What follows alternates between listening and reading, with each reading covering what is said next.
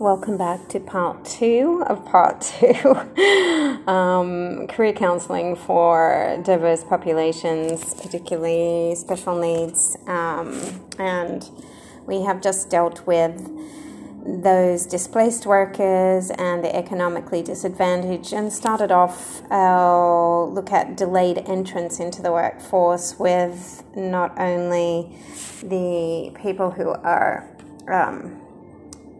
older, retirees, and also the young people. So what we'd like to now start to talk about, and this is dealt with quite well in both the Brown and the Killam et al. Text, which is ex-military personnel. So if we're looking at ex-military personnel, we're looking at a population that possibly has comorbid issues, and one of the biggest issues is adjusting to life in what we would call normal society after having lived in a war zone, or actually being discharged from a military, which is a very structured living, very structured life, centered around obeying orders and following orders. So what we have is a very complex array of issues that may come to our attention when we first meet somebody who walks in our door that is ex-military. And the first thing, apart from what is mentioned here, is noting that there could be trauma in the person in front of you. So I would like to overlay everything that I say with that possibility, which may mean that you may have to refer on. But again, as I've said before, just because you do not have the expertise does not mean that you cannot. Lead with compassion, do no harm, listen to the story, which is most important, and empower the individual into understanding that you believe that they have every right to access career counselling, and that you will do your best either for them, with them, and or moving them on to somebody who you feel might be more expert in their psychological needs. So I sort of just talked about the difficulties that younger people are having, and particularly that 18 to 29-year-old from the statistical age group from the International Labour Organization, the ILO. But ex-military personnel compete with younger individuals for jobs because often they've been in the military for a signed-up contract period of time. And in fact, what you might find is the military is a place that people can go to actually get work in the post-COVID world. What that means is exploring with your client whether or not that is something healthy for them, whether it is in their best interests, and whether you are doing no harm by recommending that they consider maybe going back into the military. If they have been discharged because they have some sort of physical disability, which may happen as a result of war. They may have lost a limb, lost hearing, lost sight, lost speech. They may have mental health issues. So that may rule out going back into the force. But if they are open to it and it's something that you sort of posit, and there seems to be some, well, I hadn't thought about it, but maybe, don't put it aside, because it may be a possibility in this post-COVID world. And so apart from the fact that you may have competition with younger individuals for jobs, you also have the fact that the work skills that are developed in the military may not apply to the civilian world. Now, my father, my uncle, cousins of mine, my nephew-in-law, are all in the military, or were in the military, or have served in the military. And I know a friend I went through school is in Australia. She's very high up in the military, in the army. So I have people that are in the Air Force, I have people that are in the army, and people that are in the navy. So all, pretty much all branches of the force. Most of them have skills that do apply in the civilian world. So actually my nephew-in-law was an electrician and sort of a tradie by trade, and he got into the force using those skills. So he's basically used his civilian world skills to transfer to a better paying, more secure position in the military, which means that he can also transfer back out should he want. But if you're a regular Joe that has just gone over to fight on the front, say in Iraq, Iran, or be a peacekeeper in Syria, Lebanon, all these world war zones that we do tend to send people, there may not be any skills that are applicable in the civilian world that we can immediately think of. However, being able to be security may be something. And given the post-COVID world, guess what's going to be a growing branch of work, which will be security. And I talked briefly about testing and tracing of COVID-19. And I also talked briefly about the increase in viruses across the last 2 decades as a result of climate change. And given that climate change is not decreasing, even though we have the COVID-19 break, it looks like people are ramping up to start manufacturing and getting flights in the air and getting all the fossil fuels emissions back into the atmosphere. So we will have more climate change, and it's already accelerating. So we are dealing with a world that is going to have more viruses. So we are going to need people who can test and trace. And guess what? People who are in the military can do. They stop people, they test and trace. So they do have some transferable skills. And this is what I was talking about earlier with military personnel lived in a highly structured world, taking orders, knowing where their bed is, going to the mess hall for food. So everything is kind of laid out for you. And therefore, when you come back to the world, those things require independent decision-making that you may not have actually needed. So you haven't needed to rent a place or hook up electricity or water or internet or TV. And so your career counselling may actually involve and entail some life skills of actually reintegrating into the civilian world. And those adjustment difficulties are sometimes the core role that you will have in working with ex-military personnel. Now, what I would like to sort of mention is that we also have the issues of just the comorbid mental health. So if there's no physical disability from serving in a war zone, which is quite probable and possible, we do have mental health issues. And so when we're counselling ex-military personnel, the next level of the adjustment difficulties is to actually help them with self-esteem, self-understanding, interpersonal relationships, and negative attitudes toward work and society. If you have been working as a combat veteran, then you will understand that these people don't believe much in humanity and may have been subject to inhumanity for years.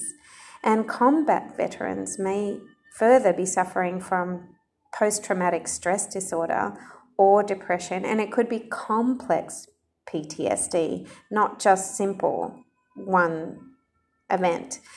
It could be repeated events.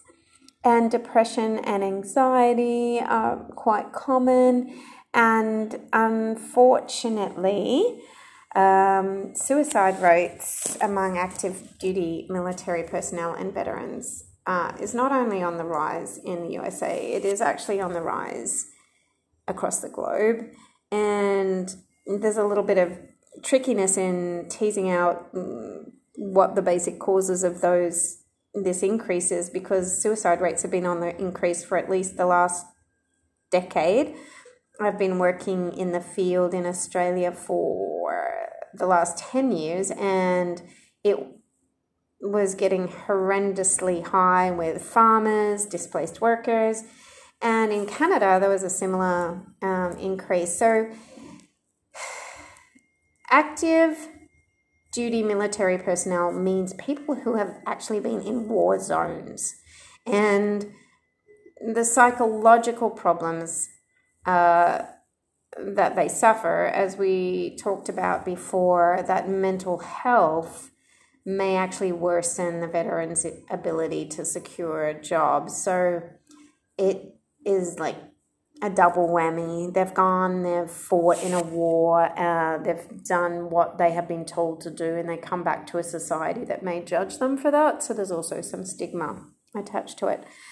And added complications are this very reality of stresses in the family. So if you've been living with a group of guys fighting a war for years, up to 3, 6, 9 years, that's sort of the contracts in Australia, and you come back to your family every 6 months or year or two, that means your family has been growing without you in your absence, even though you're providing them with the income and the needs and the roof over their head by being away and working. Your family doesn't know you, and so you are coming back as an outsider in your own family, whether it be mother or father, and more predominantly father, but there are many women in the military. And as I said, my friend that I went through school with, she is in the military and she has 3 children and 2 foster children. So, but she works on a different situation right now and has done so that she kind of comes home every night and has achieved that seniority because of her position. But veterans also, just as I mentioned before, that they've been taking sort of orders all their life in their military life, and they have a structured world where everything is just, this is how it is. And when you come back to civilian life and you have a teenage child who is arguing with you, it doesn't know who you are, these can be very big difficulties. So you may be counselling them, or you may be referring them, or you may be working in a team with some other mental health providers or some resource people, or, you know, just a functional safety team. And so as usual, one of the keys that you can do is that you can provide veterans with access to an awareness of vocational training or higher education degrees or other means of training up, so upskilling, to implement career plans that may also be eligible to receive funds from certain from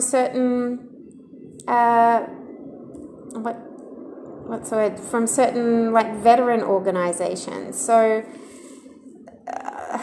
it's kind of a win-win. Like you serve in an organization that pays you, keeps you, feeds you, but you place your life in danger on the line every day. So just like the COVID-19 health workers, there's people that are doing that all the time and have been doing that for 100 years or more, decades, millennia, human history, where they are trying to protect their whatever it is, like land, people, king, whether they have choice or not. That's a whole other discussion. But as a result of that, so my great uncle and my uncle have a lot of support, so a lot of health support that is free for them. That's in Australia. America's not so great in that. I am not sure about other places in the world. So you can access certain veteran programs that are designed to facilitate and help ex-military people re-enter the civilian labour force. This is not easy, but at least letting them know that it's there is sometimes a key to empowerment and helping them reintegrate back into the routine of a civilian life, which is definitely not the routine of a military life. And you may not think of these things, but yeah, that's very definite, a definite issue. And it's very similar to the next group of delayed entrants, which are ex-offenders, so ex-convicts. And we'll talk more in class with the Killam text about ex-cons and military using the case studies and vignettes, so I encourage you to read those, about how we have a perception that some ex-cons actually have no skills, which is not necessarily true, because in jails, particularly in Australia, you can actually get your degree and do some training in the jail. And the research is showing that if you actually educate the offenders in the jail, you have a better chance of reintegrating them into society without the isolation and the emotional and psychological problems that stem from imprisonment. And these are, it's very interesting because you kind of look at ex-cons and ex-military, and there are some similarities in the feelings of isolation and the emotional and psychological problems stemming from imprisonment. So if you've been living, again, in a very structured world like the military, but you're living in a prison, everything is done for you. Like, you're fed on a schedule, you know, have this time to do your exercise, you have this time to do your education, you have this time to eat, you have this time to bathe, and then you are in your cell. They're very similar in the ways of living. And therefore, you have some similarities in the way that you might be dealing with psychological issues and emotional issues of reintegrating into society after being imprisoned. And the discrimination that ex-offenders feel is justified because, again, they're stigmatized. And then they have continuing legal difficulties because they have a criminal record. And so there's similarities, and yet there's, again, of course, unique differences. Offenders bring many things into your therapeutic session for counselling and careers and counselling in general. They often face feelings of failure and hopelessness, and I talked about my background in trauma, and I also talked about prejudice and oppression, and we look at the rates of imprisonment of Black people, Indigenous, Latino around the world. The Indigenous people are a huge proportion of prison populations. People of colour are a huge proportion of prison populations around the globe in the Western world. And so they face feelings of failure and hopelessness, and they're also subject to the same stigmatization and alienation from mainstream institutions. And it's a failure of the system often. So they learn to be cynical, and they learn to manipulate the system because they're coping. And that is a strength in some ways, but it's something you have to really be aware of.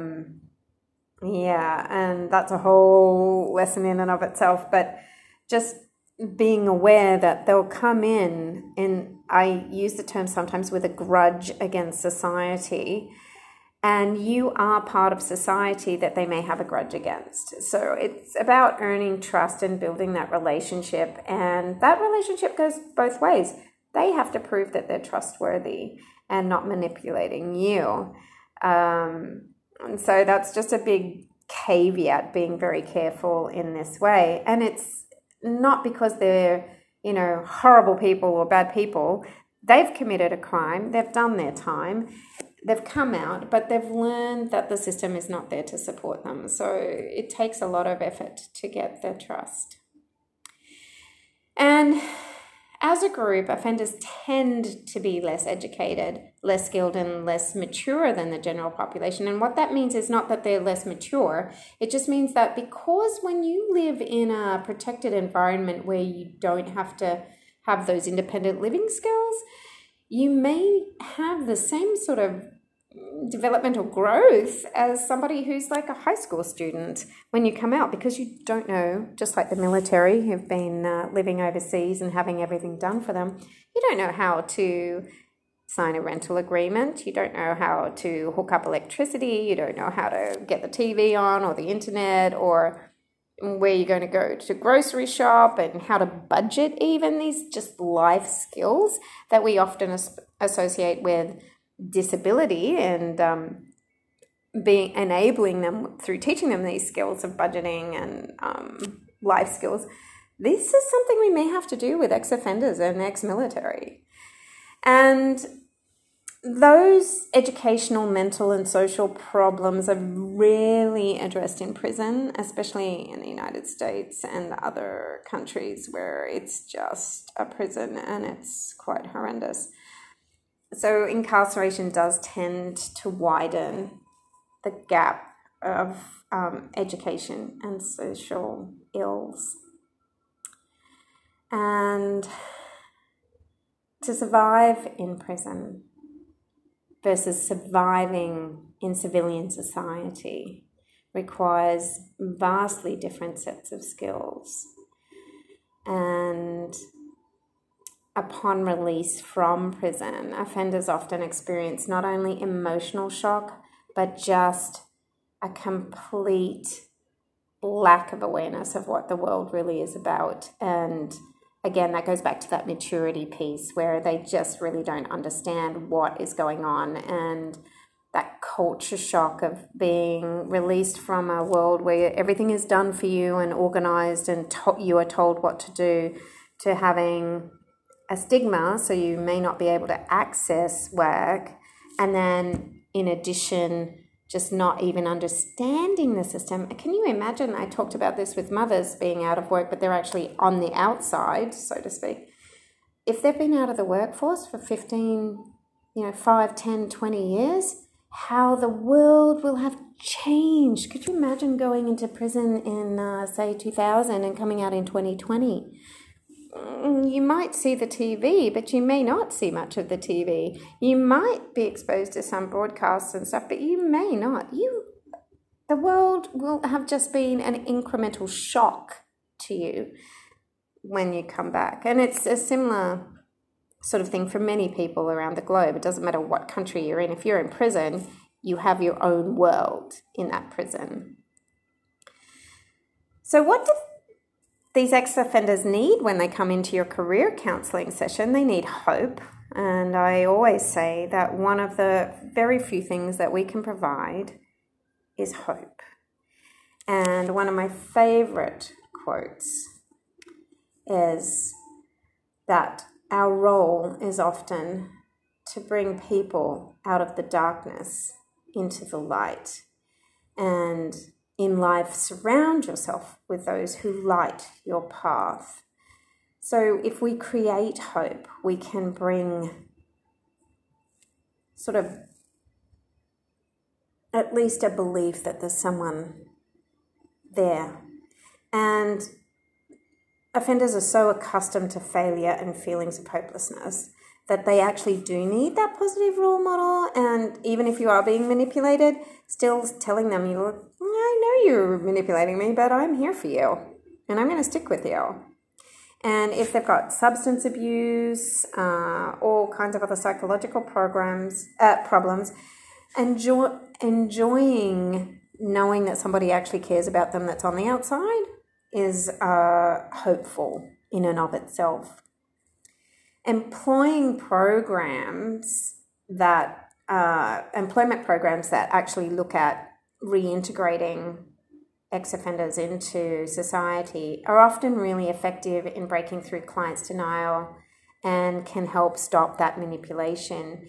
And if they've been exposed to a suitable matched training program, this really empowers them. And I keep talking about the hope of empowerment and the need for empowerment.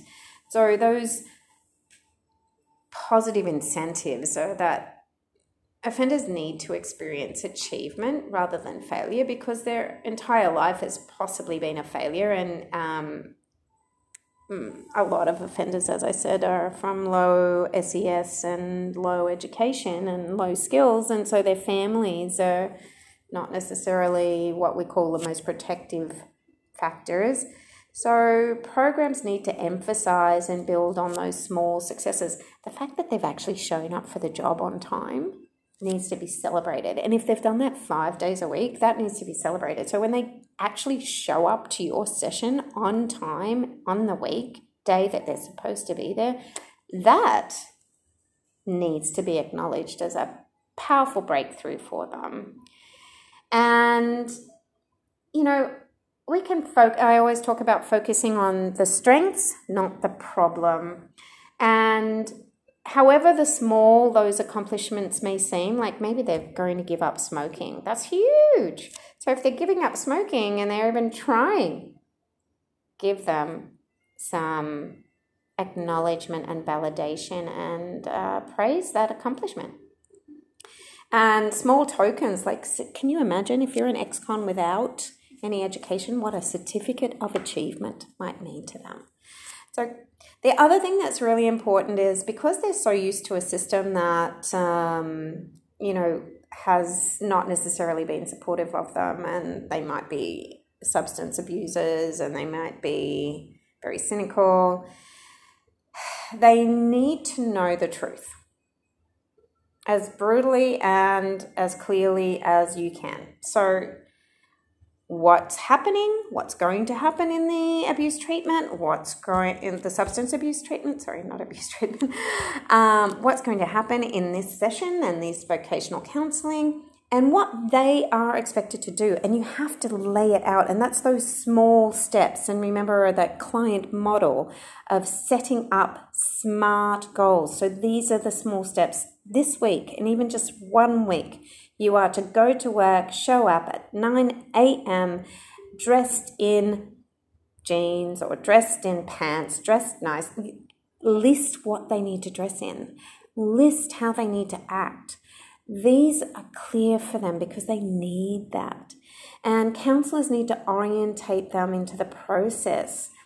You know, this might take them years. So give them time. What are the steps? How do we know you've succeeded? So we're going to reevaluate after 1 month. How is this going for you? And look at how long each thing lasts and what happens during each stage of reacculturation. So that's re-assimilating into civilian life. And be very clear about what their rules are. They've been in jail. They've been told you can and cannot do this. You can and cannot have this. You can and cannot wear this. You can and cannot see this person or that person. So they know there's rules and they know there's consequences for violating them. So if they're on parole, be very clear. This is what I expect of you. I am expecting you to do this, and put hope in them. They also need consistency, compassion, and when they don't comply, enforce swiftly. So teach them that this is the consequence, this will be enforced. This is the consequence, this will be enforced. You do this well, you will get this. You fail to do this, you will get this. And just be very black and white and clear. And offenders are very good at coping and learning quickly, so they'll quickly learn when a system is a fake or a real system. And so don't be inconsistent and don't be delayed, and be swift in your response, because that's what they're used to. And just be, even though you're clear and consistent and forceful, just be compassionate, because just place yourself in their shoes. That's the empathic piece. Like, imagine like all the things that I've talked about, and the substance abuse possibility, criminal justice reporting requirements, parole officers, family obligations. They've come back to a family. There's their own self-esteem issues, which we talked about earlier, self-confidence and building. So there's so many things going on in this person's mind. And it's just really important that we help the person in front of us and prioritizing how they can deal with the demands that they haven't had to deal with in jail, really. They've dealt with other demands, and that's the change. And again, that's where we ask them what they need. That's that collaborative piece. Like, what requirements do you have? I was talking about women who are in domestically violent situations and simply asking them, what do you need? And maybe finding out that, you know, I have 5 children that I've come home to from the prison and we don't have a car.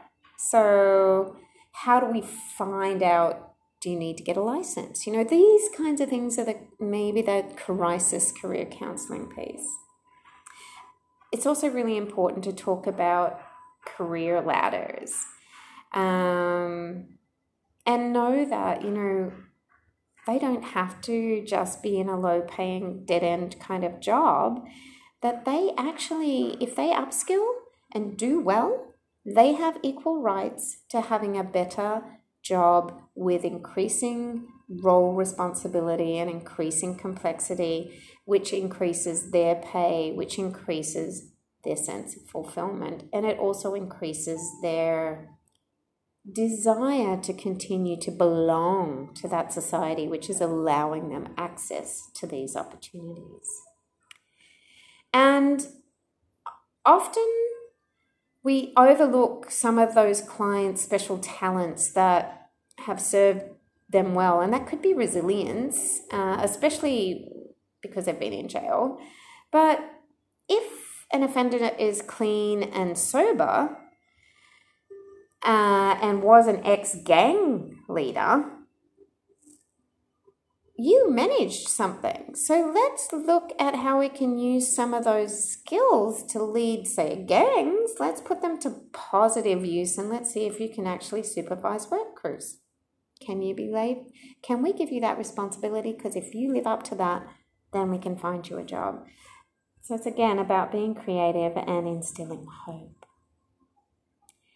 And so the career counselling steps and model is to assess the risk and target offenders who pose the risk of reoffending and of being dangerous to society in general. Then we have to be very careful, okay? So there are some caveats to this work, and we might want to set in a screen that if they're not safe, then we aren't working with them, and that's something that we need to consider, and that's where you need to evaluate. Assess their needs by examining the factors that are the best predictors of reoffending. So what's going to cause them to reoffend? Are they feeling failure? Are they feeling too much stress? Are they unable to prioritize and they just want to go back to jail to get away from all the stress? Because it does. It takes away that stress. It's other stressors, and it's horrible, but it's still not having to deal with the transition to civilian life again. And maybe we have to set up a behavioral management program, which I do in schools with ASD. So we set up a behavioral management program that's based on their strengths. And maybe we need to do CBT with them to reframe their thinking and change their thoughts and match thoughts and behaviors, which is the behavioral management piece. We always need, regardless of whether it's ex-offender, ex-military, whatever client, we always need to have periodic measures of their progress. So we need to have an evaluation of how they're doing. And we need to, just like with women who are in jobs where we know that they are going to be exposed to sexual discrimination, because it happens, people of different colours, we know that they're going to be exposed to discrimination and race and ethnicity prejudice, because it happens. We also need to prepare our offender for re-entry and what might happen to them. and what might be some of the basic realities of their existence. What's really helpful in this way, and I do this with clients in schools, is I set up peer mentoring and buddies. And so if we can reintegrate the offender with a community agency and a community person that's not necessarily their parole officer or a youth worker or a social worker, because that will be part of the circle and is very important. But in addition, some organizations just actually do have mentors to help these people sort of, hey, let's go for coffee.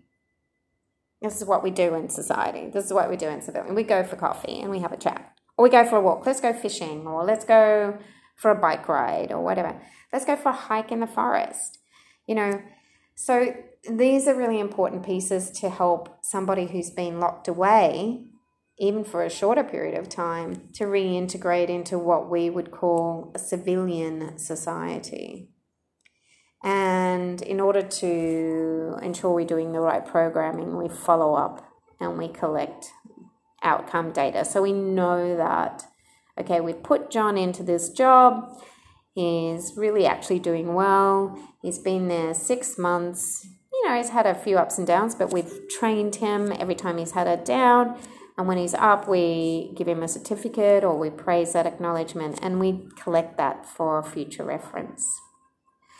So I hope that this one piece has let you see that the special needs piece has many things that we can do across populations, like behavioural management programs, like CBT, measuring progress. These are across the board for counselling, but sometimes there's just little tweaks we make for each special population and diversity within that population, especially when we have a population that has been stigmatised and has real logistical issues such as substance abuse, psychological and mental disorders, and barriers to accessing work.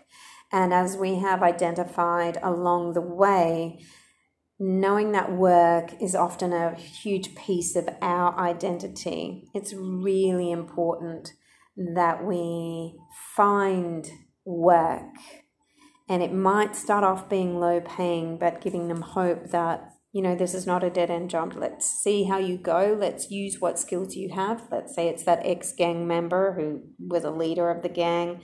If you prove that you can do this in this thing, we are going to try and get you up to supervisory capacity, which will increase your wage and make you feel like you can move ahead on the career ladder. So this happens in every career counselling session, but it becomes even more incumbent upon us as career counsellors when we're dealing with special needs populations. And so when we return, we're going to focus on LGBTQI, and I look forward to seeing you then.